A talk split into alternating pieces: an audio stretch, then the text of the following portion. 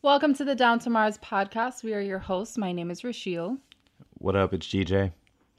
Uh, so today's episode is going to be a little bit different. We're doing it sort of as a bonus episode. Um, so we're skipping the gut check segment that we usually do and switching up the format. Usually we talk about things that are a little bit more conceptual, but today we will be talking specifically about a project that we recently worked on. So myself, GJ, and our partner Greg Carrick at the Ledge Media uh, last week, we were all in Miami working on a very special project, so we wanted to dedicate an episode to give a little bit more insight into the other work that we do at the Ledge and recap the project that we worked on this time, as well as offer some of our reflective thoughts on what we learned, what we did, and what happens moving forward.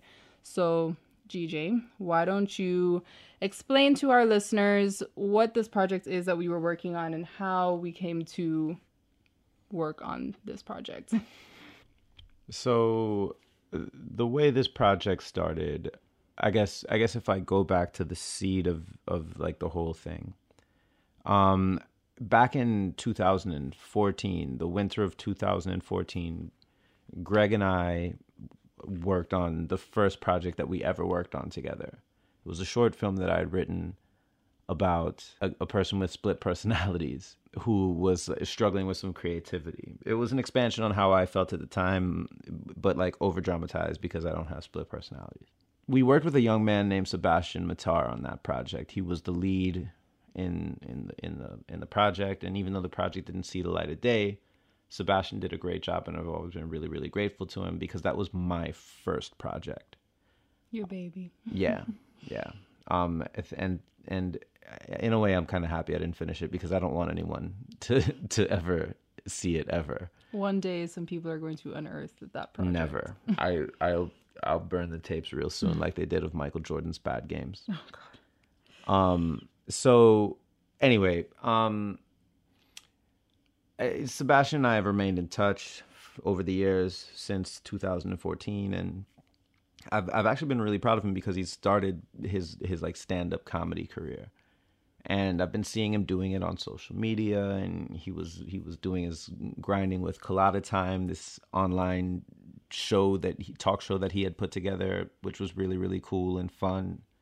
And he did it all himself. He's always been that kind of dude who has a lot of energy and a lot of belief in himself um, and I admired that and I know a little bit about his personal story so I was I, I reached out to him because I I thought that there might be something to do with him. And then we realized you know i mean he's a stand-up comic he might know other stand-up comics. So we said well maybe we'll do something about the stand-up comedy scene in miami. And then we went to miami and it turned into a whole another level right. okay so before we get into what it turned into because that's going to be the bulk of this episode I do want to backtrack a little bit and give some of our listeners insights into what it is that we do entirely outside of this podcast. So the Ledge Media consists, like I said, of us and our partner Greg Carrick. Shout out to Greg if he's listening. The biggest shout outs to Greg. the biggest shout out to Greg. Um, and so the three of us have this company, the Ledge Media, which is a production company. So in addition to this podcast, one of the primary things that we are aiming to do with our company is to create films, different types of films. But as of right now, what we have under our belt is a documentary that you and Greg worked on together um, on the climate march that was in DC. Was it last year? Yeah, it was. It was last year. Right. So the climate march in DC last year, they made a short documentary um, that people can find on our YouTube channel. And now we have moved on to working on this documentary. So this one I mean, you can correct me if I'm wrong in saying this, but has been like a bigger undertaking. It's certainly a bigger project, a little bit more thought through than the first one. So this is like the like a level up of documentary filmmaking. Um, and and as of now for this project, I'm included as well, and so it's the three of us working on it together. Um, so aside from that, I mean, we have a lot of visions and goals for all of the things that we hope to do with the ledge.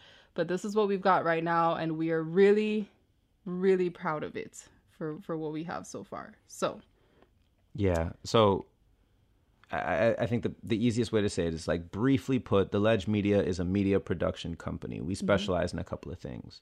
So like we have an audio recorder because we're filmmakers and we need one on set and we use that to record this podcast exactly so we're interested in all different types of media right. and storytelling right storytelling is the thing um, and i think certainly i can say speak for myself and i mean i, I can speak for greg too i've known him all my life mm-hmm. um, he's a he's he, he's primarily interested in telling stories via film um, and that is the, our, our our primary function but I mean, the media oasis that exists because like the internet makes anything possible. You can have a podcast, you can have a TV show, you can have your own, not more than just TV show, your own TV station, a YouTube channel that yes. you like greenlight whatever projects you want. And that's, you know, we want to take advantage of that because we just have a bunch of creative energy pent up that we want to release. For sure. And uh, in the absence of Greg being with us on this podcast, I do want to like hype him up some more because it's not just that Greg is like interested in filmmaking. He is exceptionally good at it. he has a lot of really great experience that if you guys are interested, you can check it out at his website, which is gregcarrick.com.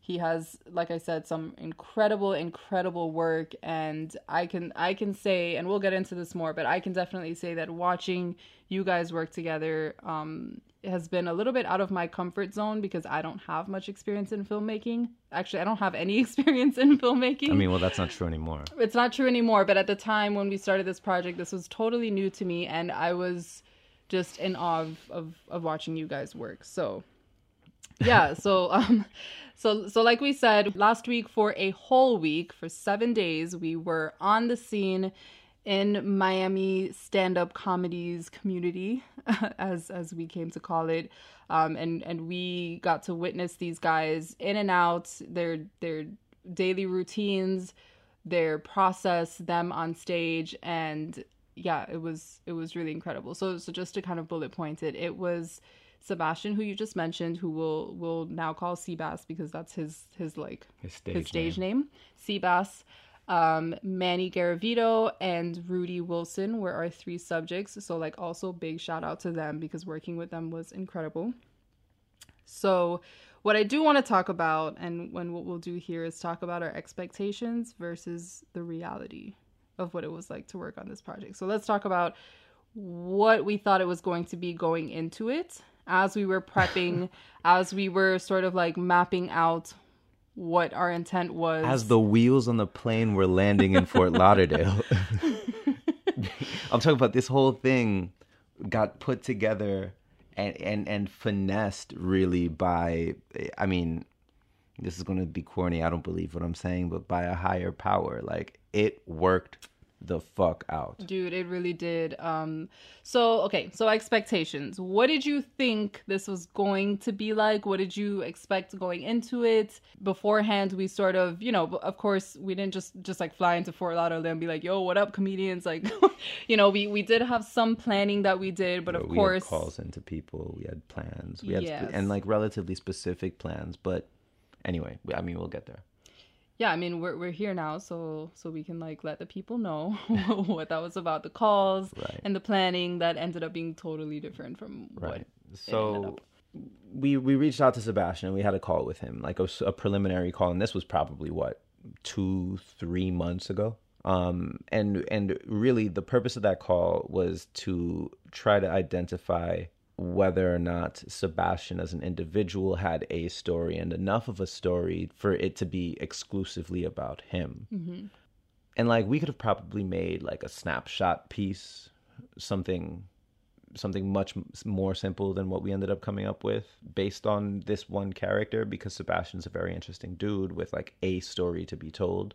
Um, but the magnitude of what is possible with that story is very very different from what we ended up getting and we realized that as time passed and we wanted to like be a little more ambitious and aim for something a little bigger than that so we decided to be a good idea to reach out to more than one comic and reach out to Sebastian and see if there were other comics that he knew of in the area who might be interested.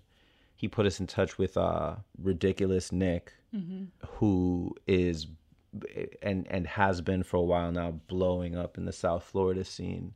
It's really unfortunate because Nick is not based in Miami, and the story ended up being about the Miami scene. And we'll get more into like the details of why focusing on that was so important.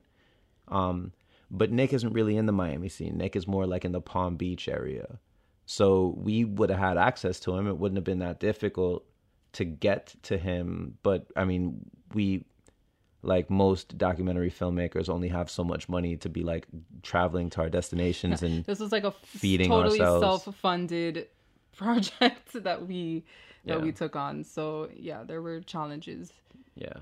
Um, but eh, so anyway, we uh, it's unfortunate we weren't able to work with Nick in the way that we had planned.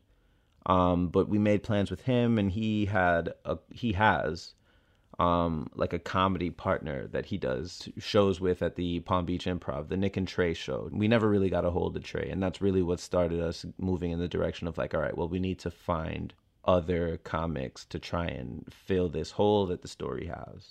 Mind you, this was like Two days before Uh, this was like left. two days before we actually had to go that um, a lot of these plans just weren't panning out and we were needing backup plans and plan b's and c's and d's just in case to make sure that we had enough to to complete the story Right. And so we reached out to Sebastian because he had hit us with a list of uh maybe like so anywhere between 7 and 15 comics.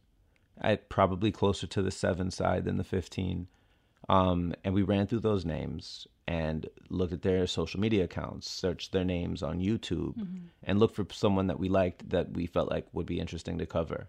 And we ended up coming across a guy named Manny Garavito which was like a jackpot situation well for and, us and we didn't even up we didn't even yeah. know that it was a jackpot Yeah. situation when we decided that that's who we wanted to reach out to so i'm talking about 36 hours before we are wheels up to head to miami i sent manny garavito a, a dm on instagram saying like yo we're we're a documentary from crew. This is some of our shit. Check it out. We're going to be in miami in 36 hours. I got to talk to you tomorrow by 2 p.m and it's 2 a.m and he hits me back in like an hour talking about all right bet. Let's talk. Let's talk yeah. So we call him in the morning and we have a conversation and we tell him a little bit about what our plans are. And he's like no no no this is cool. This is great so we just think all right cool we got a link with a a, a, a- dope Another- comic yeah another stand-up another stand-up comedian. comic in Miami. So we get to we get to Fort Lauderdale, we get to Miami, and it turns out that Manny Garavito, to our complete shock and surprise, runs an organization called MiamiComedy.com and basically is the primary marketer, promoter, producer of comedy events in Miami because Miami has n- a grand total of zero comedy clubs. Yeah, which and so this was like sort of big shocker number 1 to us because we I guess we we sort of realized that we were dealing with um a smaller, you know, comedy scene. It's not like we thought this was like New York or something where it's known to have like all of these big comedy clubs or these big names that come out of Miami or anything like that. But when we found out that there were no comedy clubs, so there used to be the improv, but that club no longer exists. And so as of now, yes, there are a grand total of zero. I think they're bringing back the improv. I think that's important to say. I don't remember when it's coming back at this particular point in time, but, but it, it's been, coming back. There's And been like a vacuum in its, in, in, its yeah, in the meantime, for several years now, there have been zero comedy clubs in Miami, Mm-hmm. and and Manny Garavito saw an opportunity to address this void by basically starting this like virtual comedy club initiative where he would holler I- at people. I love run- that he calls it that a virtual comedy club. Yeah. Right. So what he does is he basically hollers at people who run bars and venues and hits them up for their off nights when they don't really have anything going on and says, "Yo, I will bring X amount of people out to your spot. What's up? Let me put on a comedy show." And all he does is roll around with a mic stand, a microphone, an XLR cable to plug in, and a spotlight. And he sets up comedy shows all over town. Yeah, Well, he- not all over town. In, in in multiple places in Brickell, you can list off the names, and in one spot on the beach. Yeah. So um the the spots that we ended up hitting were Red Bar, which is in Brickell, Sweet Caroline, which is in Brickell, uh the Craftsman, which is in Brickell, and uh the place was called Drink House Fire and Ice on South Beach. And then we ended up also hitting Renee's spot in Wynwood, which is which is not one of Manny's shows. which was not one of Manny's shows, right? Um, so so I do want to pause here and say like huge shout out to those venues as well because as as we Oh, will continue the getting into, venues. yeah, the, the the the spots were great. The people that were working there and the owners and managers and whoever were just super accommodating to us. Literally like opening doors for us um because of course like part of the formalities of, of filming documentaries you have to get permission to shoot in these places and it's always sort of like a you're crossing your fingers and hoping that you get cooperative people and we did over and over and over again so we were really grateful f- for not only how cooperative they were but how great the the venues were to shoot in Yeah, I mean, and and so I really want to take a point, take a moment to like dig into that a little bit more, right? Because I so I went to college in Tallahassee, Florida, right? And like Tallahassee, Florida has some like a little bit of nightlife because it's a college town. There was a a venue called Chubby's down the street from my place that I lived at in Tallahassee. Literally, like right down the street. It was down a hill. You, I could I could like put the car in neutral and roll down the hill and use no gas to get there. And I'm gonna be perfectly honest with you. The venue didn't last very long, and that's probably because the nature of nightlife in Tallahassee. But like, it seemed like the owners knew that that was the case because everything was just painted black inside. There was like no details. like about it would be easy for them to just lock the doors one day and be done and be done. And so it, it seemed like everything was just a dark ass color, and then you know like they'd just put some lights and shit up, and then that would be like the vibe. Mm-hmm. In a Tallahassee, Florida, that makes sense, right? But on the scale of the world, people go to Miami to party and and, and like be around beautiful people in beautiful spaces, and the spaces in Miami that we hit to cover these venues that Manny put on were the most beautiful spaces. So I- Spectacularly beautiful. Yeah. So I, while I totally, totally agree with you, I do want to make one comment that what I what I found, or yeah, what I found was that despite this, you know, glitz and glamour that Miami is known for. Um, and of course, we're Miami locals, so we're like a little familiar with the areas and what the areas feel like. But Brickell is an area that is a little less touristy and glitzy and glamoury, and it's it's more. What would what would you describe it as? you might imagine more professional people going there. It's a little bit more. Yeah, Yeah, I- it's locals and it's it's it's the it's like a business elite part of town. Yeah, it's like happy hour, like after work type of place. And so the places that we ended up going to were actually interestingly contrasted to what I think people would expect from Miami bars because they were a little divey and they were, you know, just really unique with like personality. And I loved that about them. Meanwhile, of course, we also went to Drink House on South Beach, which was like, oh my God, it was so beautiful in venue. there. It was so the most beautiful. Um, beautiful venue. It's crazy. I can't. They're, they're they're moving venues, and I, I almost want to go back to Miami to see what they I- do at yeah, the I would, next to- venue. I would totally go. They- it, it's a, it's the most beautiful. Yeah, I venue. cannot wait for people to see right. what and, and and because we had these great places, and then we had Greg behind the camera doing what Greg he's does, a, he's a beast. He's a and beast. just some of the footage that we've been reviewing so far has just been like I was there in person and watching it on camera. I'm like, holy shit, this God place damn, I is don't remember it looking yeah, this this place is beautiful. right Um, I, I really so to because this is like a, a podcast about a film that's being made I, I might as well like get into some filmmaking details yes, yes.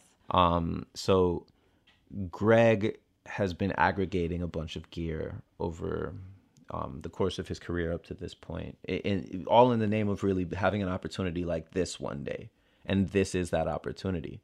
We we actually like were relishing in that a little bit because like we he he had like spent all this money on some of his gear. I had spent all this money on some of my gear, and we've been like longing for this opportunity to use it. But anyway, so Greg has a 15 millimeter, a 25 millimeter, a 50 millimeter, and a 100 millimeter Zeiss lens, like each one of those. Um, so we were working with four different lenses that that get just the most spectacular image you can possibly imagine. They open up to I think like I- like a really really wide aperture, so you get that beautiful beautiful depth of field. There there are shots in the film because we shot wide open for the most part all the, the entire project we shot wide open. So the the depth of field in some of the shots is super shallow, so you can see Greg working his ass off to either keep his subject focus. or the whatever he was shooting in focus. But so we also used uh, a Sony A7S2 and the Sony A7S2 performs spectacularly in in low light. We we did a little bit of reconnaissance because we knew that we were going to be hitting these venues that are open in the nighttime and typically dark. So we needed to get a camera that would afford us a, a decent looking image in low light. And the A7S II performed better than we could have possibly dreamed in low light. The, the, the images aren't noisy.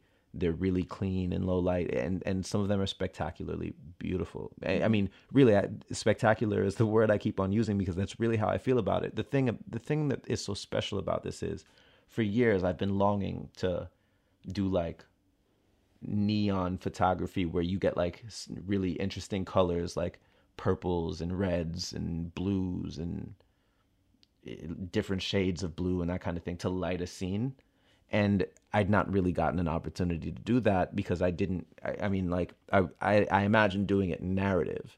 And you have to have the money to do that narrative. And we didn't have to build these places. They already existed. So we got to shoot in them and get these beautiful beautiful beautiful images. Uh, so I can't speak on any of the uh, equipment or anything that we use because I was like just observing. But what I can say is that yes, um, I was really amazed to see what we managed to get because again, a lot of these places are like super dark. I mean, they're bars and they're intimate and they're small. Some of them, some of them were like really small and and really like everyone's close together. And uh, again, I felt like sometimes I would be there in real life and I'm like struggling to see things and then when i watched the footage back after again i was like holy shit like this looks this looks beautiful and and Yeah. things i didn't even notice so yeah i'm really excited for people to um to get to see that. So i do want to jump back into our timeline here because we haven't introduced our 3rd subject yet. So i'm actually excited to tell this story because i think the way that it happened was was funny. Um so the first night that we were shooting we went to Red Bar, right, which was in Brickell. Um, Red Bar again, beautiful venue. And so when we got there, we again the, our our plans were sort of just changing on like as we went. You know, like things didn't really like n- no pun intended, but like come into focus until like a couple days into it. So yeah, so night one that we were shooting, we went to Red Bar, and as we're there, we're, we're mostly focusing on these two guys that were there. Seabass was there and Manny was there, and so we're mostly focused on shooting them. But of course, when there are people with camera gear, and I know that Manny had like told people that there that we were going to be shooting there that night, so there was a lot of like buzz and attention among the other comedians that were there trying to figure out what was going on.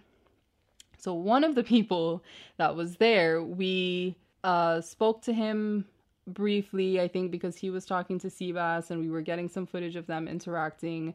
And so this was Rudy Wilson, who ended up being our third subject. But Rudy comes up to me because I had all of the release forms, and Rudy jokes to me and says, So if I end up being the star of this thing, like, what's my cut? Like, if you guys make a million dollars, I want like 15,000 or something like that. That's my fee. And of course, I was just like, Who even is this guy? You're not even in the film. Like, you know, and I, I was just being very defensive, like holding my clipboard, like, all right, guy, whatever, ha ha ha, you know?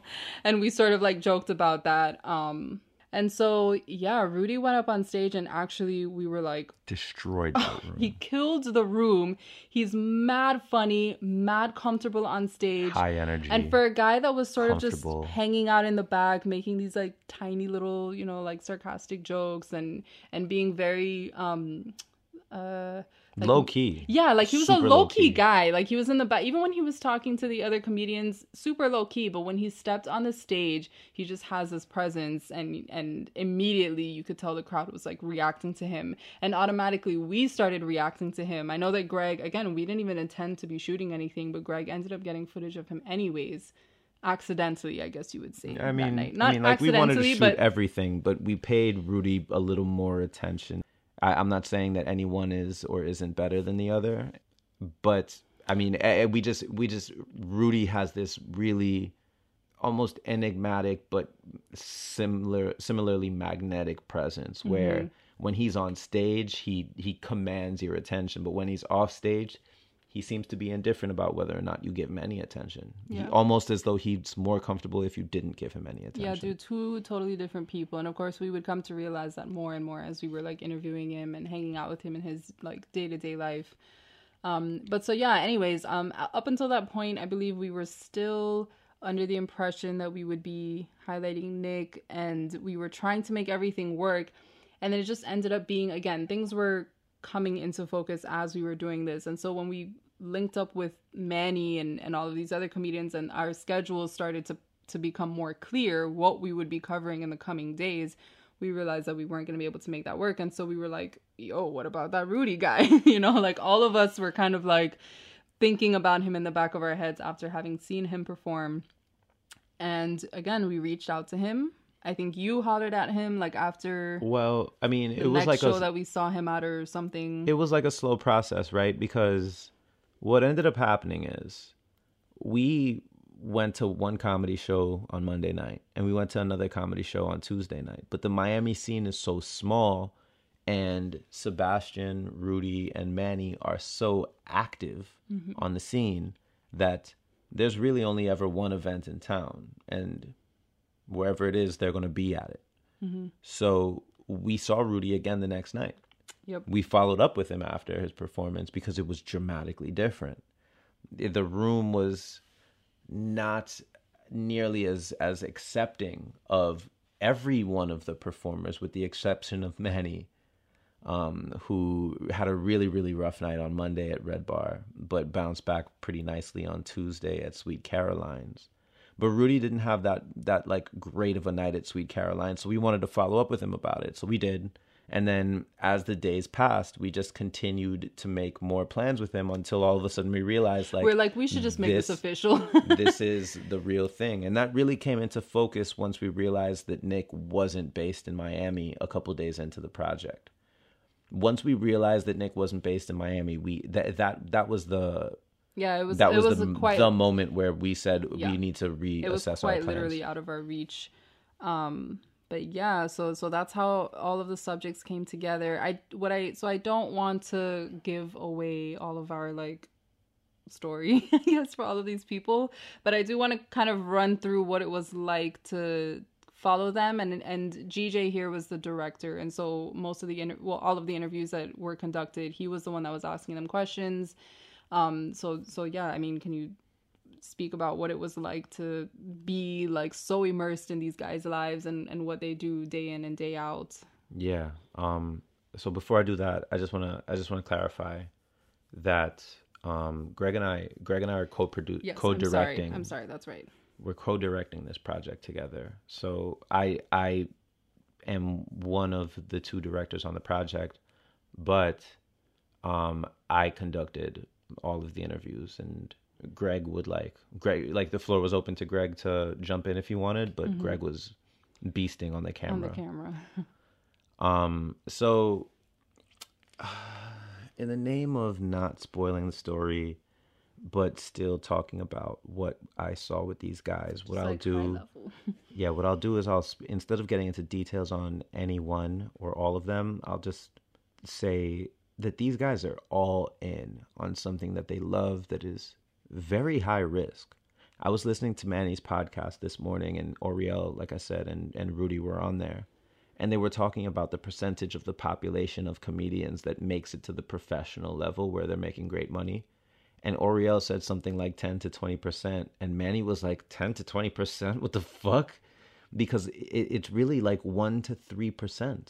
Yeah, it's not that. I And- was I was looking at you like 10 to 20 sounds really generous. super generous exceptionally and when you think about it like that's that's like that's like what it is right? Is that these guys are all in on something super high risk. Um one of the subjects used the phrase stepping out on faith. Whether that's faith in a higher power or themselves whatever it is god damn that's inspiring. And and that's really what i saw was something that said that like the the price that people i mean I, a lot of people like to refocus it on themselves right and say you know it's just whatever my dreams are like it it's worth it right? But to me, that's not what I see. What I see is it, the I I like I I I don't I don't think it's quite that clear cut. I don't know for a fact that it's worth it.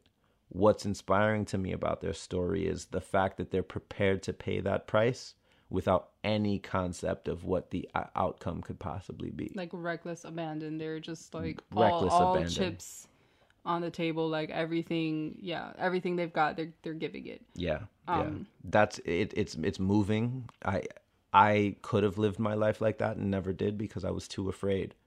And those guys are doing it in ways that are spectacularly uncomfortable in relation to. I, I mean, like I don't want to make myself that uncomfortable. Dude.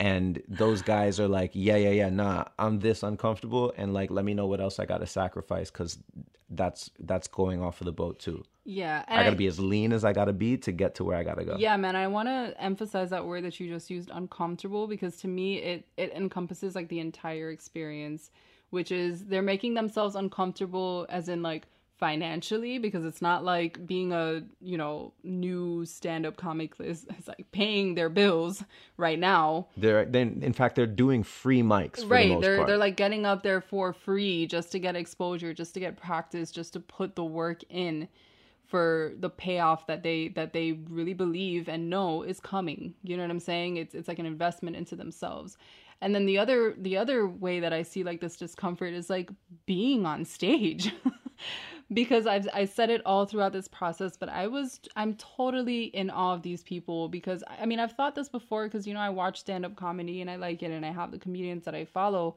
but seeing these guys, I'm talking like five to seven days a week. They are getting up on a different stage at a different venue in front of a different crowd, and they are putting in work and and I, I said this before on on Manny's podcast which which we'll like talk about a little bit too that there's like very few things that are more terrifying to me than standing up in a spotlight facing these a bar of strangers and in Miami which is not a particularly polite city and trying to make them laugh trying to make them have a good time Most people won't stand up on a stage in front of people just to talk. Not, yeah public speaking is much less terrifying make them public laugh. speaking is a legitimate fear for a lot of people But that, but just public speaking. This is public speaking with the burden of having to be funny. dude and and what i find so what i also want to want to talk about is some of the like ins and outs of like the comedy profession that we learned about and one of the things that i was thinking was how interesting it is that let's say you know i'm talking to someone who just happens to be a stand-up comedian but i don't know that that's what they do and they could be cracking jokes to me in conversation and i might be like crying with laughter or cracking up at what they're saying but when it's like on stage of course people like shift their expectations and people it's like it's like all of a sudden the audience becomes like the judge on like America's Got Talent or something. You know what I'm saying? Like all of a sudden you are like giving power to these people to like determine whether or not you're doing a good job, which is crazy because because like a lot of those guys, and not just the ones that we covered, but a lot of them are are like funny, you know, but but again when they're on stage and they're doing this and you know that they want to be taken seriously, like it's such a vulnerable position because now people are like, "All right, guy, let's see if you're funny." And like I said, this is Miami. Like people are people are like harsh. yeah yeah we didn't see we didn't see much of that in in miami's defense but i mean it it always felt like harshness was possible because i'm from miami and i know what it's like Yeah.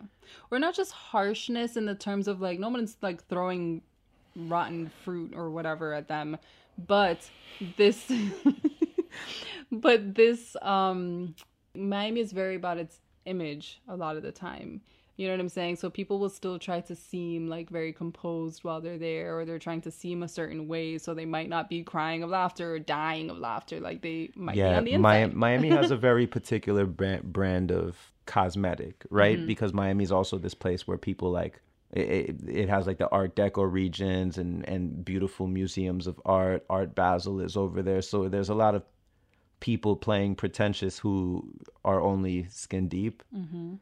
So it, it's like that's not the the perfect storm of traits and and the vulnerability of having to get on stage and perform for an audience full of people like that is even more terrifying than getting on stage and talking in front of your family Mm-hmm. which would which would make at least some people uncomfortable Yeah. So, uh, like I said, I, I do want to dive into this like world of professional comedy. So, was there anything else that you like learned about the profession or picked up on or thought was interesting about like their process?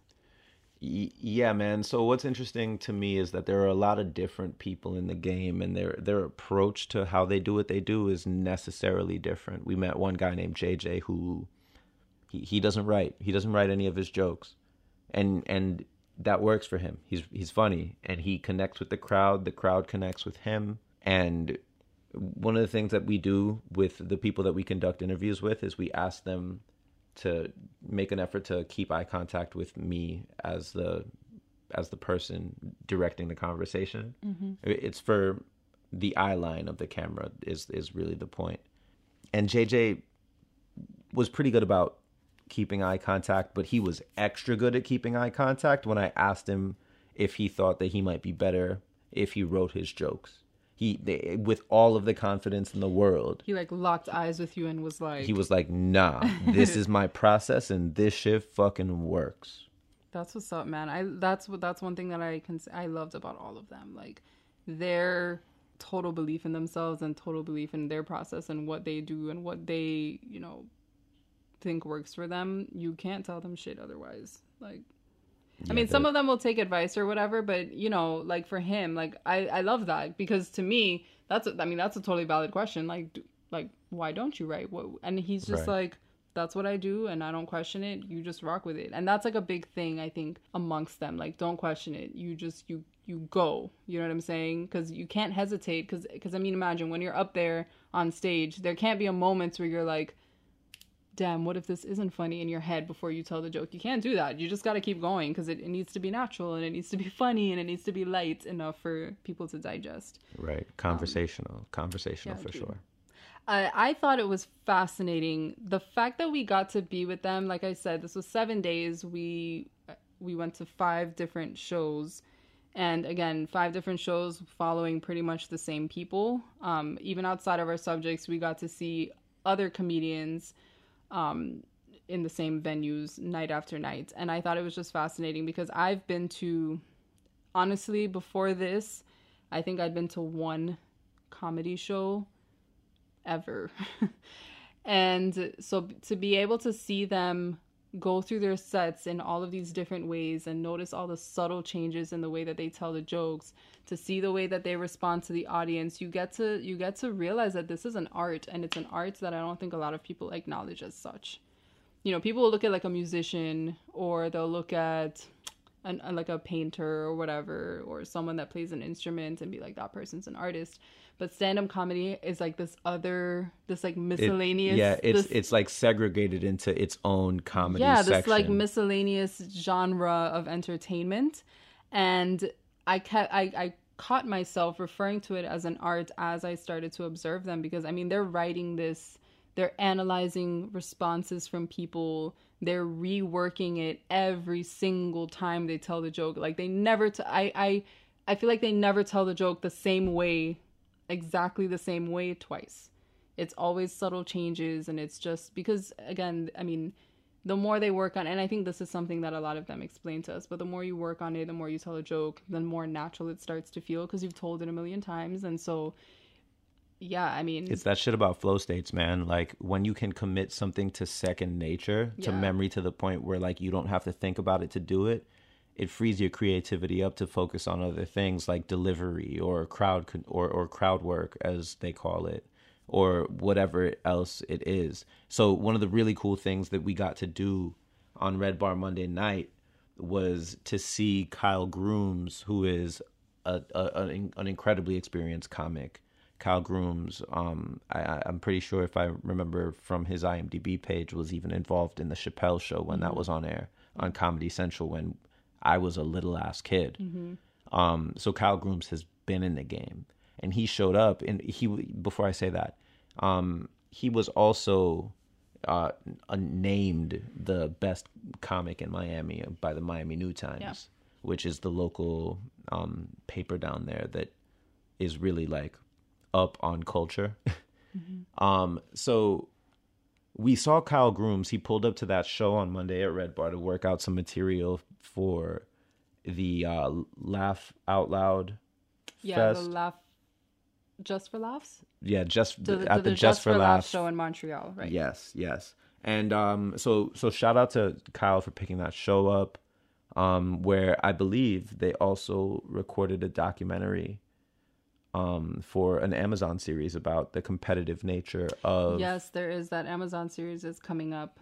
Yeah, comedy is like a, a thing a right hot now. topic right now. Or, so- or or maybe it's just Amazon's thing right now and no one in the world knows that we're doing it, but they will real soon hopefully. Yeah, so uh yeah, but the the Kyle Grooms thing was yet again another like lucky coincidence for us Yeah. that we happened to catch him like the night before he left to Montreal and he was at Red Bar and he was like And and to the, working on some of his jokes right. and, and to the point that we were just making about like these guys is that like getting to see kyle kyle, kyle grooms is the kind of performer who is so comfortable on stage that if it is a flow state thing he can access that that flow stage like that that flow state like that and when we look back at the footage of what we got of kyle you can see he's just comfortable, yo, like relaxed. super comfortable. He's having a conversation. He's even he I mean he he busted out a piece of paper with his notes on it and he's looking at the notes in front of people and they're laughing like it's part of the act and he's really just He's taking fucking he notes. He's really taking notes, yeah.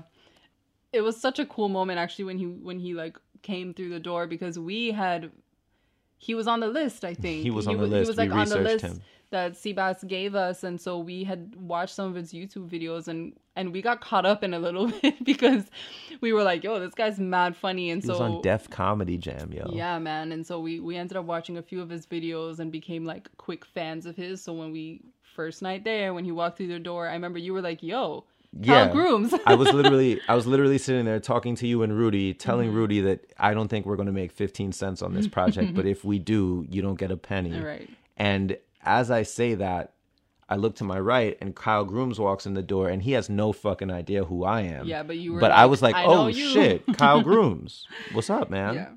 Um and like we locked him in to like get an interview and everything and um it what what was really fascinating about it to me is that like my attitude was very very different at the climate march like I was like fuck should I go interrupt Al Gore and try and and I was like really really Well, weird about it Al Gore. yeah, but like Kyle Grooms is not the Al Gore Yeah, of the but it's just, again, scene, it's the but, way I mean, that he's the best in, in Miami. Yeah, but according to um, the Miami he New was Times. like mad approachable too, which I love. Exceptionally. Like, people kind of talk about him like he's a big deal. We thought it was a big deal because again, we were like fanning over him, you know, like watching his YouTube videos, and then he walks in the door like normal as like fuck. totally normal. He's not too he big sat down that. with the other comics. I'm ta- we're talking about comics that are like a few months in. like, Sebastian's that- only eight yeah, months in, and he was he had a seat eight at the months table. in exactly, and and they're all just talking like normal. So that was pretty cool that we got to catch him while he was still in Miami. Yeah. Um, I mean, it, it's dope because seeing this, for lack of a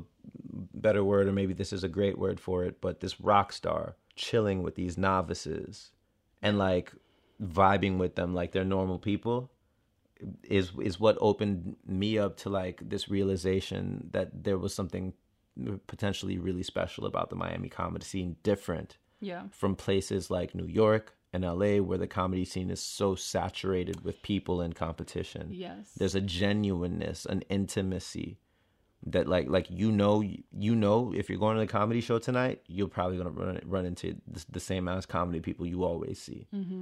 Um we we asked a lot about competition and I don't want to say that the competition doesn't exist. We have we have like footage of of people being petty with each other on camera because we were on them like stank on shit all week. But for the most part, we saw a lot of people being really really supportive of other people getting better and and congratulatory when someone did well. I, I mean, honestly, that that that was the thing that was so refreshing about about it. I I did I just spoke pretty disparagingly about how people in Miami can be cosmetic, but um, pretentious at the same time. We didn't see that much of that in the comedy scene. Certainly not with Manny. Certainly not with Sebastian, who, although I already knew, is perhaps one of the more genuine people I've ever known. Mm-hmm. And certainly not not with Rudy, who happens to be an outsider but is very comfortable and growing in the Miami scene. For sure. So let's uh, bring it back home here. Uh, what now? Let's tell people what's going on now. So we we finished shooting. What is what today that we're recording this? This is a Sunday, yes, and we finished shooting uh, just about a week ago. Then, yeah, Mm-hmm. a week ago. And so in the time since, um, we GJ and I have come back to Atlanta, where we're based out of. Greg is based out of Miami, and so all of our like post production happens uh, over like Skype calls or FaceTime and phone calls and such. But Yeah, for lot of- right now, over the last week, what's been happening is GJ has been poring over the interviews and taking notes and you know sort of like recapping everything because when it's happening i mean you can talk about that a little bit but like what is it like when you're interviewing versus when you're like reviewing the interview Oh, it's so different. It, I I actually feel almost shitty about it because so this is the first time that I've interviewed people to find out about them more than to find out about yeah like something Like a else. thing. yeah So I, I, I, I'm going over these notes and I'm listening to the interview back and I'm like, fuck, I wasn't paying attention at all. and, and like, and like, that's not necessarily true because there were very clearly instances where I was improving the questions or stepping off of the script of questions I had to mm-hmm. deviate because they said something that was intriguing and that kind of thing. But there's just so many details that I'm finding now in the material that I that didn't occur to me at the time, and it's frustrating because I find I find now that as I'm reviewing the footage, I have so many more questions, and I didn't ask them. yeah that's gotta be frustrating you're like you're like urging your like past self to like ask this Like- question now Yeah, absolutely. um so yeah so so right now it's uh like a structuring process i was joking and calling it like the pre post production process because before we get into editing and actually cutting anything we have to look at what we have and what we have is a lot Yeah, 589 gigs. Hours and hours of footage, just several different interviews, different types of interviews, B roll. We just have like their performances, observational footage, just a lot. Because, like we said, it was seven days, morning to night. So it's a lot. And so right now, yeah, we're sorting through the story and, and kind of, um, oh, you can tell them about your uh, sculpture analogy to like Right. explain what, Yeah. what, what doing a documentary Yeah. so like. what I what I've been the analogy I've been using is that um it's almost as though when we wrapped photography on the project we we had just completed excavating this this like piece of stone this like gigantic slab and inside of this stone somewhere is this thing and the post production process is the part where we start to chip away and try to go look for it. It's in there somewhere. We just have to find it. Mm-hmm. Something is in there. I mean, if we have 10 hours, and we probably have more, but if we have 10 hours, we have to throw away nine hours and 30 minutes because it's it's like not it essential down to the yeah. to to to, to leave it at what is left. And then we also have to do other things right? Like we have to find music music that is because like, we we want miami to feel almost like a character in this thing too. Um so we have to find music that speaks to that while also finding music that is inside of our budget which is zero which is like please give us music for free. Yeah so so a lot of a lot of things have to happen before people get to see it. Oh so i did want to take a moment here because so i've been saying this over and over for the past few episodes but what we are doing here is recording a few episodes ahead of time before we launch the podcast just so you guys can like have a, a table of things to look at and and sift through our content to see if you if you like fuck with this or not um but by the time that we release this episode of the podcast i imagine that we may have announced to people what the name of the project is. So we can take a moment here and and you can like do like a little drum roll and tell people what the name of the, Oh. of the documentary is. Um, so assuming the name doesn't change from this point to the time where we actually release this and announce it, uh, the name is Respect the Light. Miami's comedy scene is is the subtitle. So Respect the Light and the subtitle is Miami's comedy scene. Cool. So we'll leave it at that. um, I I do yeah. I I want people to to see like a proper introduction for the name and get like a feel for it and get some interpretation because there's like literal meaning, but there's also metaphorical meaning.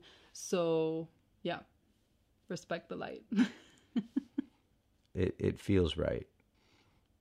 I can't imagine the name changing. I think that the, the subtitle could change, but I can't imagine the. I, I respect the light will likely be the name of this thing in one way or another. Yeah, there, there's there's a, a lot of stuff that we could theoretically talk about, but I think maybe we can like do this in installments because there's so much more to say. I would love, and again, if you're listening, Greg, this is like no pressure on you, but I would love for Greg to to like jump on the podcast with us for like a next installment, maybe when we're like further along in the process and like can update people on what's going on, because Greg's insight is like so so so so so crucial to the project. What he has to say about the project. So I so this is actually a good time to let people know that if you do want to hear what Greg has to say about the project, we actually did an episode of Manny Garavito's podcast, the MiamiComedy.com podcast, right? Uh, can you tell people where they can find that? I actually messaged Manny about it tonight, um, and the answer to that at this moment is nowhere, unless you're friends on Facebook with Manny. All right, so go find Manny Garavito on Facebook and uh and friend request him. It'll that be you on check out the YouTube soon, and Yeah, so so again, uh, if we if we get any links to that podcast, and we'll drop it in the show notes, um, or we'll share it to our own social media pages.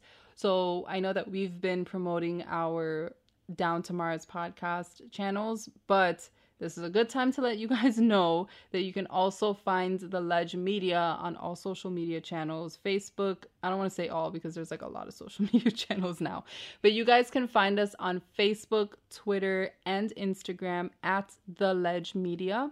And you can also go to our website at theledgemedia.com and we will be posting a bunch more about this project as it unfolds.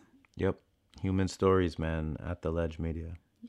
So I do want to close out and take one more opportunity to thank again everyone that I feel like I'm like on an award show or something. Thank you to everyone that Nah, made this We gotta do better possible. than. We got to name names specifically. No, I know. I so I totally think we should name names. Yeah. So Manny Garavito. Shout outs to Manny Garavito. Shout outs to Sebastian Matar. Shout outs to Ruby Rudy Wilson. Um, everyone Venues. over at Drink House Fire and Ice. Everyone over at Sweet Caroline. Everyone over at Red Bar. Everyone over at the Craftsman. The two people over at Renee's. All of the all of the comics who allowed us and afforded us access in, into their world. Um, some names to come that come to mind that somehow Facebook knows to recommend to me are Don't say somehow. You know how. Daniel Bergamini, Mateo, John Everyman over at the Everyman podcast, Wake and Vape. Shit, shout out to the people at that Thai restaurant where we got the Thai donuts and the Tomka guy. Oh my gosh! Shout out to my mom for letting us use her car the whole time that we were in Miami. Shout out to Greg's mom for letting us use her Christmas lights and her apartment. Everything else, pretty much. Shout out to Jose for offering to let us use his car, yes. and Shut- even though we didn't even use his car. Yeah, so and again, I know we've said this like several times now, but there were just so many people along the way, like people that didn't even want names to be named. You know what I'm saying? Like people that that really opened their doors for us and helped us and facilitated this entire thing. I think we were very very fortunate to work with the people that we did. And I think that as two people that can be so very cynical about Miami, we were sort of like Impressed. yeah, like it was really refreshing. Like some of the people that we came into contact with that were like so helpful to us, we were like, wow, like Miami really does have some redeemable characters in it. And uh, we're we're really grateful to all of those people that helped us because this was an incredible story and we're so excited to tell it and it, it again, not to sound totally cliche, but it wouldn't have been possible without any of those people. Yeah. Yeah. Some people more than others, but equal thanks to everyone because like now we get this opportunity to strike out on our own or hit a home run and like that opportunity exists because of the generosity of some people um, who afforded us their their time and and, and their talent. Their time and their talent. Really really grateful to them. Yeah. And again, in his absence, thank you, Greg, for for being such a great partner on this project. And again, you guys can find him at his website, Greg Kerrick. That's K E R R I C K dot com. And he's also on Instagram at Greg underscore Kerrick. So you guys can follow him there too. So this was fun, and I hope that we'll have much, much more to share with everyone very soon. All right, guys. Well, um, we'll keep you up to date on. Rashil has a dope behind the scenes thing. That, that, I that'll do. be the next oh my god, I, we we almost forgot to tell people. I've put so one of my responsibilities during this entire thing was getting together, uh, you know, marketing material and behind the scenes footage so that you guys can get a more in depth look at what the process was like. Uh, so I've cut together a little thing. I still have to work on it a little, but that will definitely be on some of our social media and our YouTube channel soon. Yeah, man, that's that's that's looking like it's going to be dope. It, uh, honestly, like some of the some of the stuff is competing with how good some of the actual stuff looks. Don't get me hype, okay? Don't, don't boost my ego. anyway, um, this was a great podcast, a nice little change of pace. Thank you guys for listening. Excited to show you guys something that we hope will be truly awesome. Catch you in the next episode. Holla.